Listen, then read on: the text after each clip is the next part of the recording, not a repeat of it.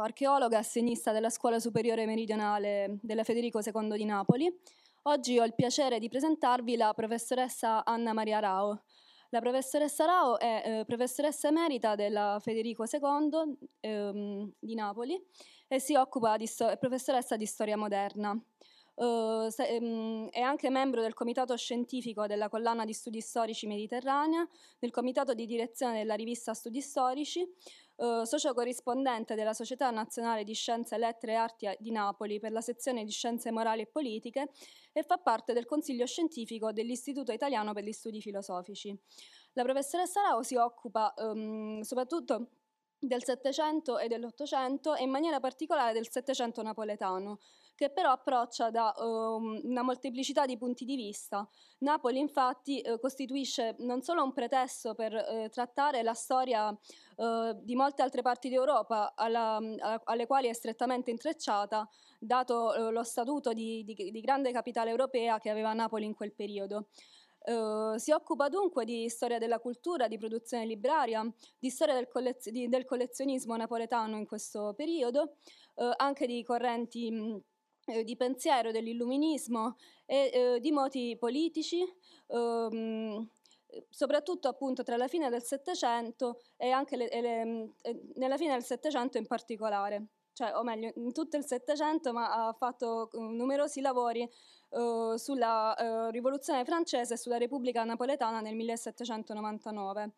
Um, ehm, la comunicazione di oggi si chiama appunto Immaginare la rivoluzione, Napoli 1799 e do a lei la parola. vorrei ricordarvi che al termine del suo intervento avrete 10 minuti per eventuali domande.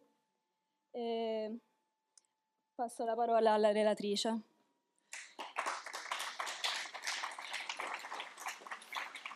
Ringrazio molto Daria eh, Russo per questa sua presentazione, ringrazio gli organizzatori, eh, ringrazio i tanti amici che vedo qui presenti e anche tante persone che non eh, conosco e, eh, e tanti giovani. Mi fa molto piacere vedere questa presenza. Um, mi hanno detto di avvicinarmi al microfono, ma penso che si senta abbastanza in questa maniera. Uh, dunque, c'è qui una scheda, un'immagine, è il titolo del mio contributo, Immaginare la rivoluzione, Napoli 1799, ed è possibile vedere qui un'immagine che è molto nota, uh, che, che, non può mancare in, uh, in una conversazione sulla Repubblica Napoletana, quella di Eleonora eh, De Fonseca Pimentel o Eleonora Fonseca Pimentel, perché durante la Repubblica del 99, firmando gli articoli del monitore, il De lo fece cadere. Eh, come quasi appunto antica origine parvenza nobiliare. Um, in una uh, immagine successiva ho affiancato a questa mm, ben nota un'altra immagine altrettanto nota, è quella di un'attrice, eh, Maria de Medeiros, eh, che eh, impersonò eh, Eleonora. Non va il video, mi sa. Questo io l'ho spostato, ma non so che cosa succede, a chi bisogna rivolgersi. Io non sono assolutamente incapace di capire qualcosa di queste. Come? Ecco, arriva il tecnico. Io intanto posso continuare a descrivere forse quello che si eh, vede, che io vedo e che voi forse tra un attimo vedrete in questa eh, immagine in cui eh, ho affiancato alla eh, immagine più nota, il ritratto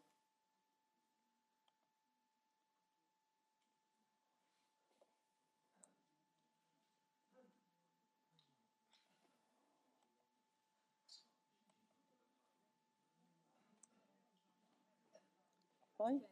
Poi sarà a posto? Bene, molte grazie. Al ritratto, dicevo, di eh, Eleonora, eh, eh, quello, la fotografia di un'attrice, Maria de Medeiros, che la impersonò in un film eh, molto noto di Antonietta di, De Lillo, eh, ispirato eh, dal romanzo di Enzo Striano, Il resto di niente, anch'esso molto noto e a mio parere molto belli tutti e due, sia il romanzo sia il, il film. Queste due immagini eh, che cosa hanno in comune? Poteva mai Eleonora Fonseca Pimentel aver immaginato in questo modo le sue rappresentazioni future? Eh, hanno in comune soltanto l'origine portoghese, portoghese l'attrice, era di origini portoghese, non portoghese, era nata a Roma, ma di origini da famiglia portoghese, Eleonora eh, Fonseca Pimentel. Eh, l'immagine eh, di, dell'attrice ci conferma e ci mostra la persistente e continua fortuna eh, letteraria e eh, cinematografica, in parte iconografica, eh, che gli eventi della Repubblica Napoletana del 1799 hanno avuto nel corso del, del tempo. Um, il ritratto uh, di uh, Eleonora, quello appunto a sinistra, quello ben noto, uh, in realtà non è contemporaneo, è anch'esso successivo e eh, fa parte di un Pantheon dei martiri eh, che fu pubblicato a Torino nel 1852, quindi decenni dopo gli avvenimenti. E, e, quindi anche in questo caso non possiamo dire che questo ritratto sia più reale, rispondente al, relo, al reale, al vero, eh, di quanto lo sia la, il modo in cui eh, De Lillo ha voluto immaginare e rappresentare Leonora nel suo, nel suo film. Ehm, da una parte una immagine quasi, una rappresentazione di una figura quasi mh, mhmm, matronale, comunque eh, pacifica, rasserenata, dall'altra eh, un po' più, invece un'immagine un po', un po più irrequieta, inquietante, mal- malinconica. Queste osservazioni sulle immagini eh, le ho volute un po' fare in partenza perché in parte mi sento un po' a disagio a parlare con le immagini. Eh, nel corso dei lunghi anni, non diciamo quanti, di insegnamento, io poco ho fatto ricorso a questo strumento meraviglioso e utilissimo. Eh, se non eh, ai miei tempi, come dire, no? qualche fotocopia di qualche testo, di qualche, di qualche dipinto. Oggi sembra quasi impossibile fare una conversazione senza avere a disposizione una serie, una serie di immagini e queste immagini eh, certamente inutili non sono perché ci possono dare un'idea di come eh, venivano e furono rappresentati gli eventi e i personaggi dai contemporanei e poi anche eh, da quelli che eh, li eh, seguirono. Uh, vanno sempre guardate con, con cautela perché non, non sono uh, delle fotografie. D'altra parte sappiamo che anche le fotografie non riflettono esattamente la realtà uh, così com'è. Uh, ognuna delle immagini poi che, che, mostrerò richiederebbero delle indagini particolari, delle osservazioni particolari che non avrò certamente il tempo di fare, di fare oggi. È soltanto appunto un invito alla cautela. Uh, io le userò così soltanto come supporto alla uh, conversazione e dico subito che sono tratte, quasi tutte, da un testo ben noto, almeno spero che lo sia, Uh, l'albo che venne pubblicato in occasione dei 100 anni della Repubblica Napoletana nel 1899 da uh, Benedetto Croce insieme a Giuseppe Ceci, Michelangelo D'Aiala e um, Salvatore Di Giacomo uh, che curarono questo albo di documenti, fotografie, immagini, rappresentazioni, testi che è ancora oggi uno strumento preziosissimo di indagine sulle vicende della Repubblica del 1799. E comunque poi a confermare eh, l'importanza delle immagini va ricordato che il governo borbonico restaurato dopo la caduta della Repubblica eh, volle, ordinò che fossero distrutte tutte le immagini, tutto ciò che aveva a che fare con gli eventi della Repubblica del 1799. Di quegli eventi il governo eh, borbonico stabilì che non dovesse rimanere traccia, che non se ne dovesse conservare la memoria, che dovesse essere completamente cancellata, che quegli eventi non dovessero avere un futuro. E in parte ci riuscirono, in parte no, per fortuna. Sicuramente in una cosa sono riusciti a rendere un po' più complicato il lavoro degli studiosi che cercano fonti documentarie per fare la storia della Repubblica del 99. Questo lo sappiamo, ma non è male ripeterlo, senza fonti documentarie storia non se ne fa. Ciò nonostante, nonostante la condanna all'oblio che eh, aveva determinato il governo borbonico, per fortuna molte fonti ci sono, ci sono rimaste. E una di queste fonti, forse una delle più importanti, se non la più importante, e vediamo se ora riesco a mostrarvela, è il monitore, il monitore napolitano. Il monitore napolitano, cioè proprio il giornale, proprio il giornale che eh, Eleonora Fonseca Pimentel eh, scrisse, del quale si occupò, che uscì subito, mh, mm, entro brevissimo tempo dopo la proclamazione della Repubblica. La proclamazione era stata il 21 di eh, gennaio, il primo numero eh, del eh, monitore è del 2 febbraio.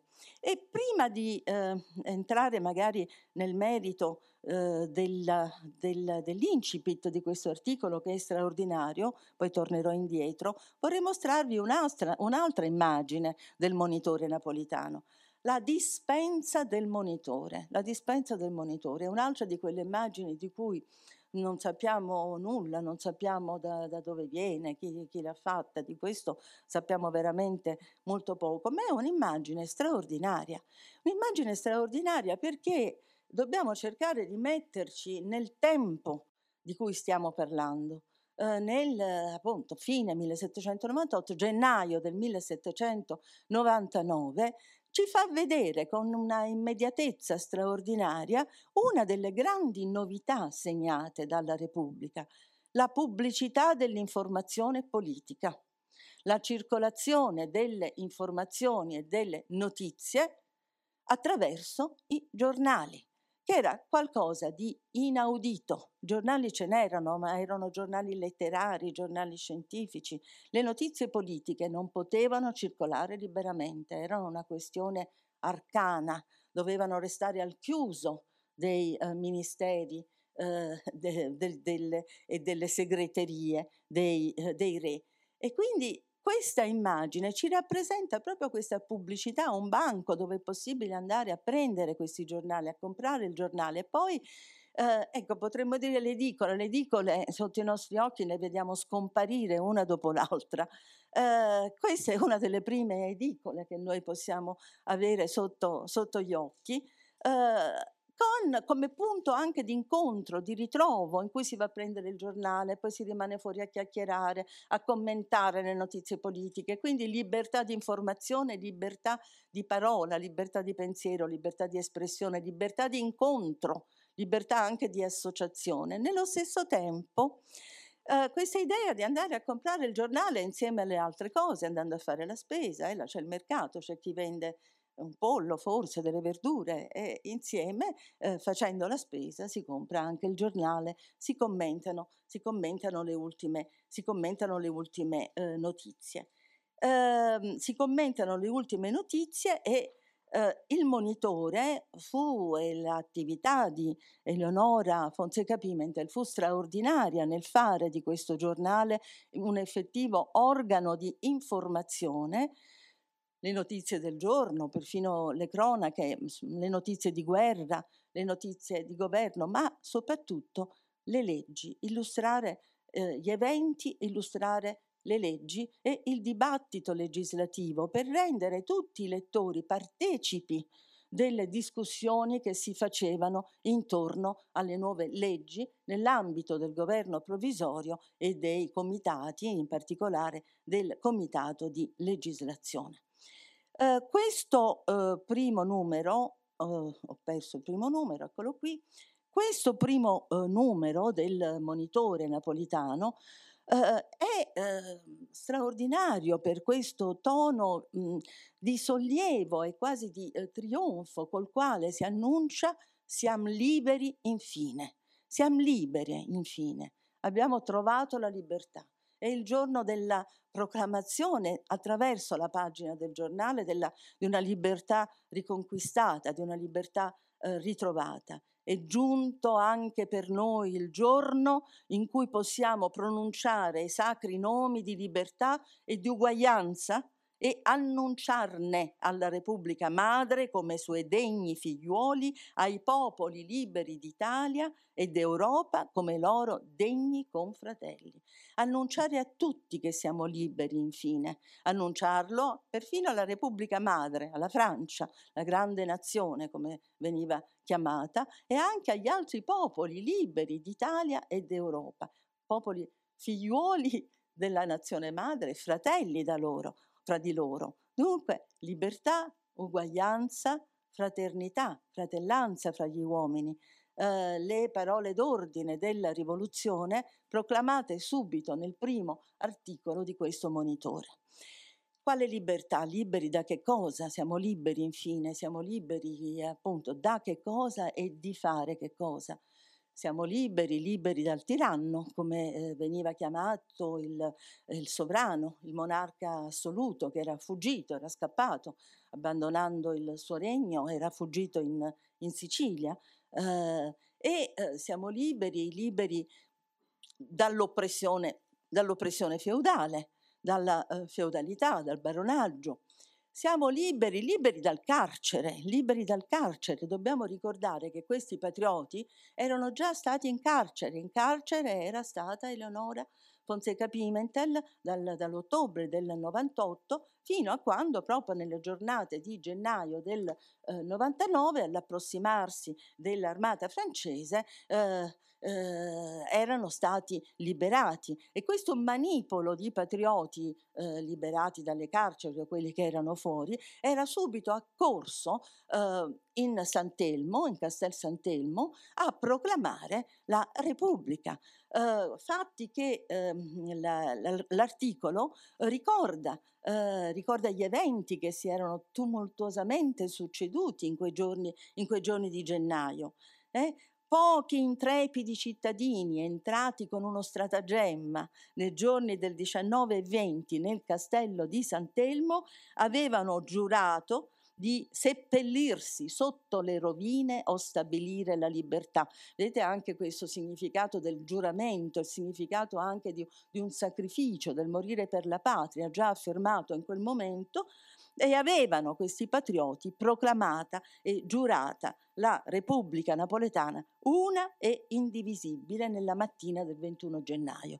Intanto i francesi non erano ancora arrivati, i francesi eh, erano alle porte della città, eh, ma il loro ingresso era contrastato dalla plebe dal, dal, popolo dei Lazzari che erano insorti, spaventati dall'arrivo di questi francesi che erano stati per per, un, per, quasi dieci anni dipinti come mostri di empietà, bevitori, bevitori di sangue eh, e quindi si erano, mh, mm, erano entrati in, in, rivolta, si erano armati anche. Su questo pure abbiamo delle immagini molto significative ed è interessante mettere a confronto il racconto scritto di Eleonora Fonseca Pimentel con il racconto per immagini eh, che si sviluppa attraverso eh, queste eh, che, eh, questi mm, ne vedremo due o tre, che sono mh, mm, gli acquarelli eh, allegati alla memoria sugli avvenimenti di Napoli del gennaio-febbraio del 99 ehm, che sono raccolti in memoria e acquarelli nel eh, museo di eh, San Martino e che furono illustrati eh, sempre in occasione del primo eh, del centenario nel 1899 dal direttore del museo Vittorio Spinazzola e a questi acquarelli appunto eh, attinsero eh, Croce e gli altri per l'albo pubblicato nello stesso anno. E questa immagine è possibile vedere appunto questa guerra, questa lotta, eh, siamo liberi infine, ma eh, per effetto di, un, di, una lotta, di una guerra.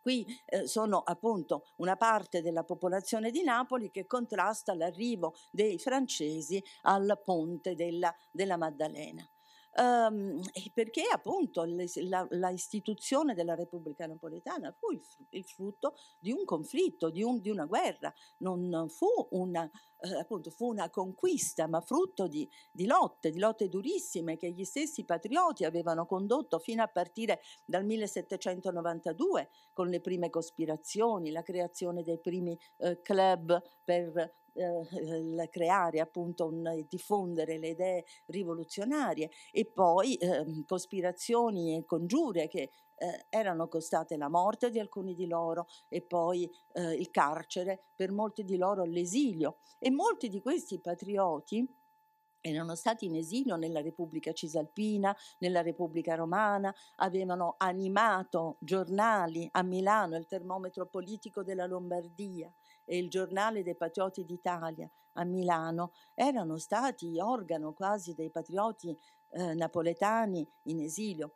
Eh, piccola parentesi, anche se questo è, è, noto, quando dico patrioti napoletani non faccio riferimento ai patrioti della sola città di Napoli, perché eh, essendo il regno denominato Regno di Napoli, per napoletani si intendevano tutti gli abitanti del Regno di Napoli, tutti i sudditi del re, del re di Napoli. E dunque questi patrioti erano stati in esilio, avevano scritto sui giornali di Milano, in particolare il giornale dei Patrioti d'Italia, che ehm, si erano eh, mossi per primi progetti di unificazione politica della penisola e poi anche a Roma. Vincenzo Russo, per esempio, aveva scritto anche sui giornali della Repubblica, della Repubblica Romana e che quindi grazie anche alle loro pressioni, alla loro azione si era conquistata questa, questa eh, libertà.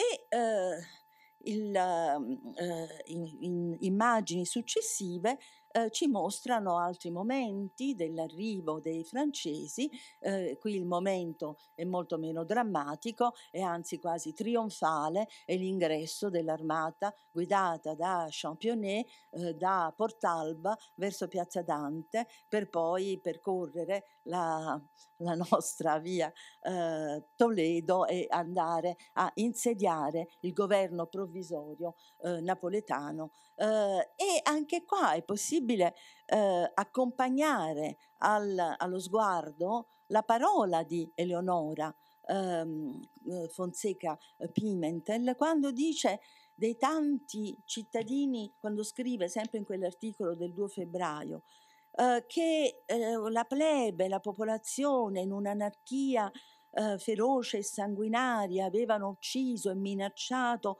tutti gli onesti cittadini. Tutti gli onesti cittadini. Questi onesti cittadini li possiamo vedere qui affacciati a questi eh, balconi, affacciati al balcone, gli onesti cittadini, che vuol dire?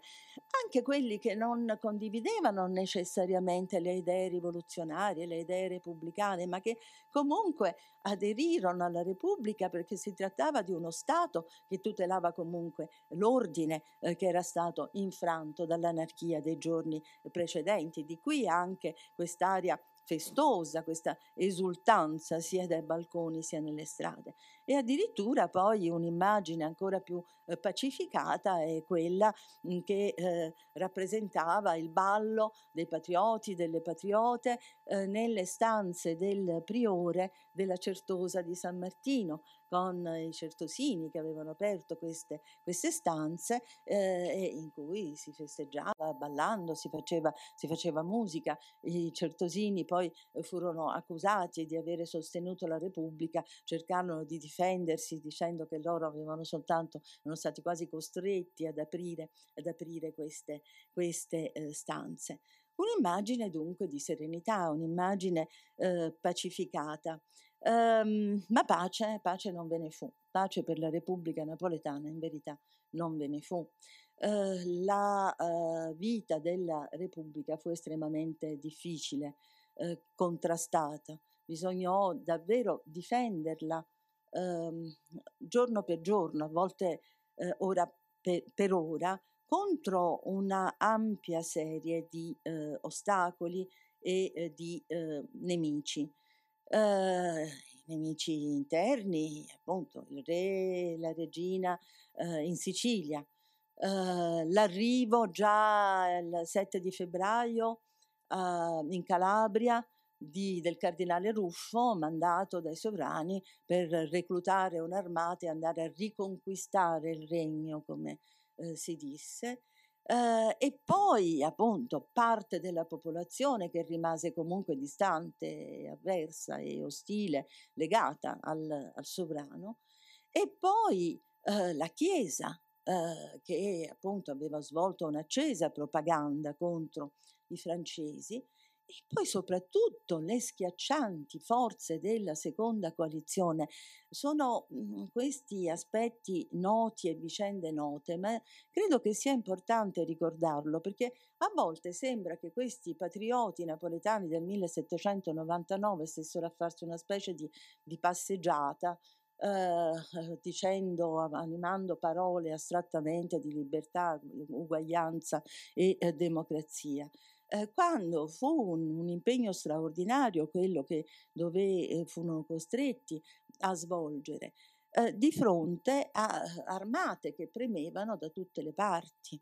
Eh, questa è una rappresentazione molto mm, significativa, anche questa è il caso di dire emblematica, della seconda coalizione antifrancese, eh, formatasi già dalla fine del 98 che però mhmm, dalla primavera del 99 proprio incominciò ad avere eh, vittorie eh, schiaccianti nei confronti dell'armata francese. E guardate ne facevano parte le maggiori potenze europee eh, dal mare e da terra eh, l'ammiraglio eh, sulla nave inglese eh, e poi i sovrani del, dell'Austria, eh, della Prussia, della Russia, perfino il turco, perfino l'imperatore, il sovrano dell'impero ottomano che fino a pochi anni prima era stato a combattere contro i russi, avevano avuto guerre una dopo l'altra e adesso sono alleati contro la Francia repubblicana e che è rappresentata dalla giovane Marianna, il simbolo della Francia, costretta a scappare con il suo berretto frigio della libertà e che è costretta a scappare dalle armate della della coalizione, naturalmente protette dall'alto dei cieli, dalla eh, Santa eh, Vergine. E quindi eh, gli ostacoli furono davvero tantissimi. Gli inglesi eh, si installarono e si insediarono nelle isole del Golfo, a Ischia, Procida e Capri, già ai primi di aprile, eh, il, mentre intanto Ruffo avanzava dal sud eh, della, della penisola. Non solo, ma Uh, i, russo-turchi, i russo-turchi intanto sbarcavano in Puglia e quindi risalivano anche loro la penisola dall'Adriatico. Quindi una repubblica veramente assediata dalla terra e dal mare, fino a quando poi anche l'armata francese fu costretta o decise di abbandonare eh, il territorio della Repubblica Napoletana ai primi di maggio per accorrere al nord a eh, dare manforte all'armata che eh, dal nord era attaccata anche lì per la parte di terra dai, eh, Austro, eh, dagli austriaci e eh, dai e dai russi. Dunque, delle forze schiaccianti, questi repubblicani li vediamo vivere in un presente davvero incalzante in cui bisognava combattere quasi eh, ora per ora contro tutti questi ehm, ostacoli, in un continuo poi eh, abbattersi e rialzare anche di eh, alberi della libertà, in particolare nelle, nelle, campagne, nelle municipalità repubblicane installate nelle province dell'ex, nelle province dell'ex regno. E, eppure eh, il governo provvisorio continuò a resistere, non solo a sostenersi e ad operare. E scusatemi l'incursione banale nell'attualità, lo fecero non recitando giaculatorie, dicendosi ah andrà tutto bene, no, ma impegnandosi ed operando perché le cose potessero andare se non bene almeno, almeno meglio e in che modo si impegnarono perché le cose potessero andare meglio e questa Repubblica potesse non solo sopravvivere, ma fondare uno Stato completamente rinnovato e una società completamente nuova e veramente le parole di libertà, eguaglianza, fratellanza si potessero tradurre in una eh, eh, società, in una società eh, nuova eh, attraverso l'impegno, attraverso l'impegno legislativo l'impegno legislativo.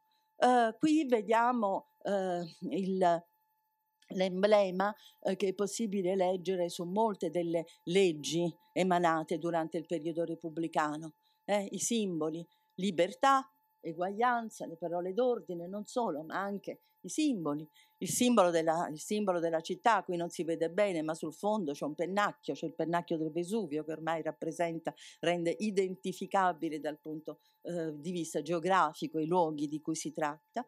E poi il berretto frigio, il simbolo della, della libertà, il, il, fascio, simbolo del potere, la bilancia, simbolo della, della giustizia, e gli attrezzi di lavoro, simbolo della operosità e dell'impegno per lo sviluppo economico, la cornucopia, simbolo della, dell'abbondanza che ci si aspettava da questo nuovo governo e dalla Repubblica, una, indivisibile e eh, democratica. E come fare?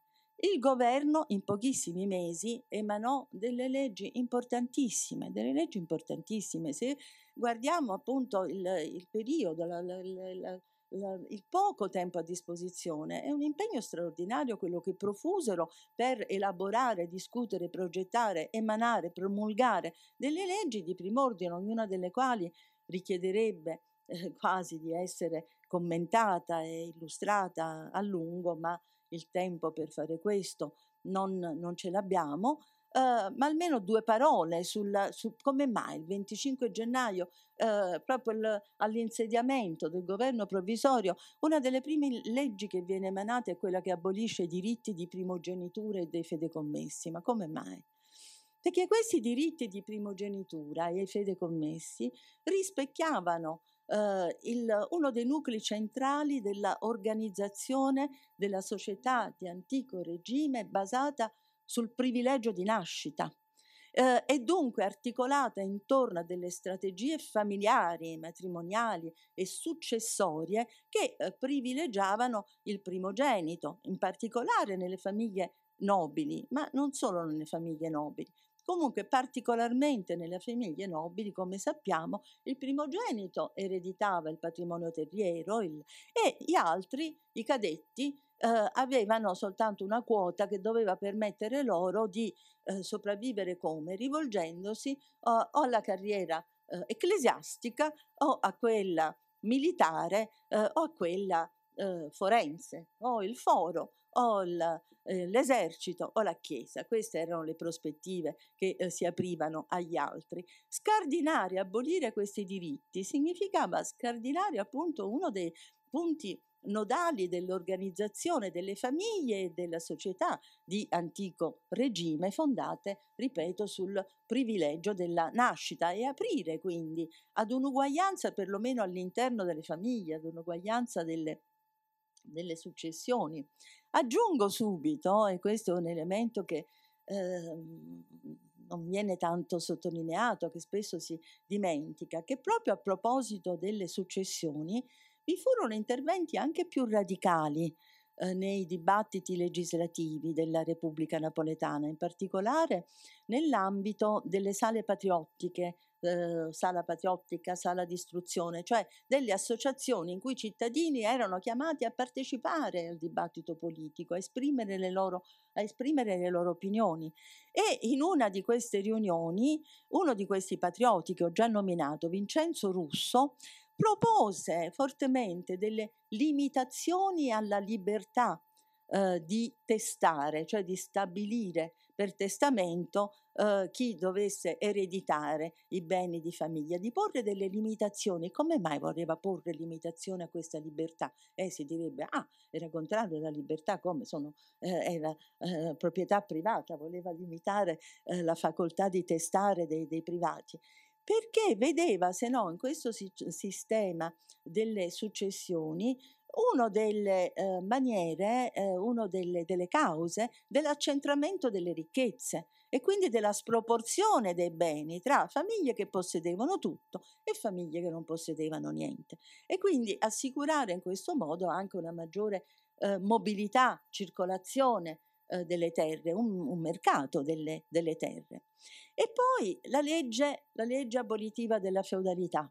La legge abolitiva della feudalità ebbe una lunga gestazione, incontrò, mh, fu oggetto di molte discussioni che conosciamo sempre grazie al monitore eh, napolitano di Eleonora eh, Fonseca Pimanti e alla precisione con cui riportò i dibattiti e gli interventi dei singoli personaggi, dei singoli membri del governo repubblicano oppure dei membri della sala patriottica ed ebbe quindi una lunga gestazione. Vi fu una prima legge eh, che fu emanata il 7 marzo, poi però eh, fu ridiscussa e quella definitiva venne abolita, e venne, scusatemi, emanata eh, il 23 di aprile. Comunque tempi che secondo me possiamo e dobbiamo giudicare brevi nelle condizioni in cui dovevano operare e incontrando l'ostilità naturalmente di larga parte del baronaggio e della nobiltà feudale. Mhmm, la nobiltà in parte aveva aderito a e come la si doveva fare.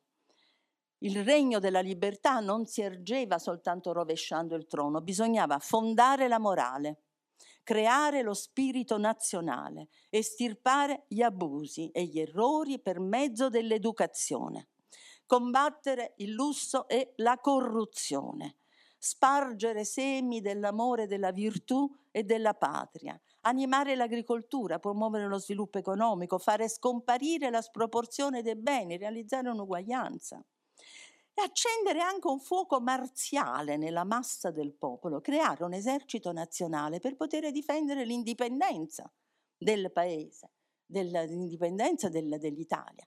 Eh, perché quello che poi aveva in mente era un progetto di unificazione politica della penisola nel suo insieme. Questo significava, scriveva, fare una rivoluzione e una rivoluzione attiva, uso questo termine di rivoluzione attiva, che è tutto il contrario di quello che scriveva contemporaneamente Cuoco nel suo saggio, La rivoluzione, la rivoluzione passiva.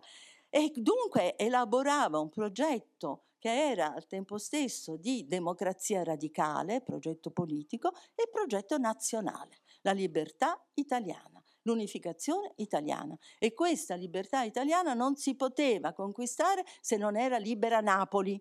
E quindi era un progetto perché i francesi di nuovo intervenissero in Italia, intervenissero non solo a Milano nel nord Italia, ma arrivassero di nuovo fino a Napoli.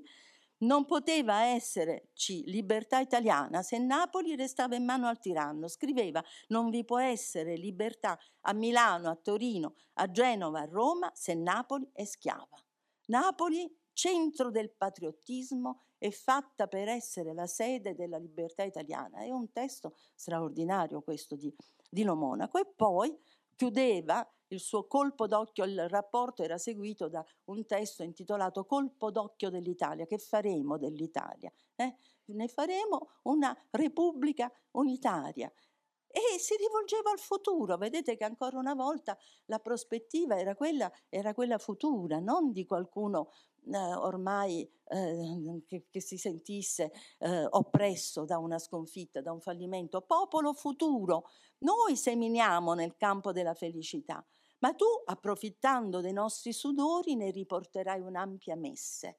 In futuro ci sarà la messe del germe che noi abbiamo gettato. Se noi ci troviamo in mezzo alle spine della libertà, la persecuzione, esilio, tu gusterai la soave gioia di coglierne le rose nel giardino della morale, del costume e della virtù. Addio, è un testo veramente straordinario. Poi lo Monaco, eh, quando appunto ci fu la nuova campagna d'Italia, ritornò in Italia, andò a Milano, a Milano riuscì ad avere un incarico di professore di storia e geografia nella scuola militare di eh, Pavia e però continuò a incontrare contrasti, lì sì, lì si, eh, lì si eh, cadde in una fase di, eh, di sconforto personale, di, di delusione.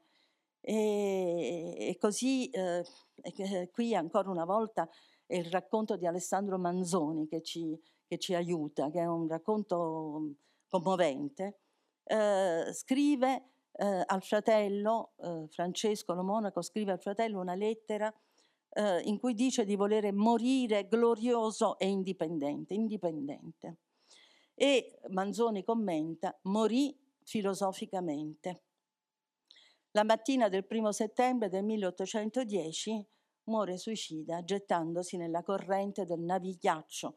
Quel giorno rapidissima, scrisse Alessandro Manzoni. Eleonora Fonseca Pimentel era morta già eh, qualche anno prima eh, sul patibolo, il 20 eh, di eh, agosto del 1799, ma anche lei, anche lei aveva in mente il futuro, l'immaginazione e soprattutto la costruzione del futuro e soprattutto quest'idea appunto di un, di un, sacrificio che doveva germogliare, che è straordinario eh, e ricorrente fra questi patrioti e eh, soprattutto pensando alla necessità assoluta della storia e della memoria di quella che i Borboni cercarono di cancellare, la necessità della storia e della memoria per poter costruire un futuro, immaginare e costruire un futuro. Secondo quello che scrisse Vincenzo Cuoco, e non abbiamo motivo di dubitarne, prima di andare al patibolo, Eleonora volle, scrive Cuoco, bevere il caffè e le sue parole furono Forsan et ec olim meminisse juvabit, forse un giorno gioverà ricordare tutto questo.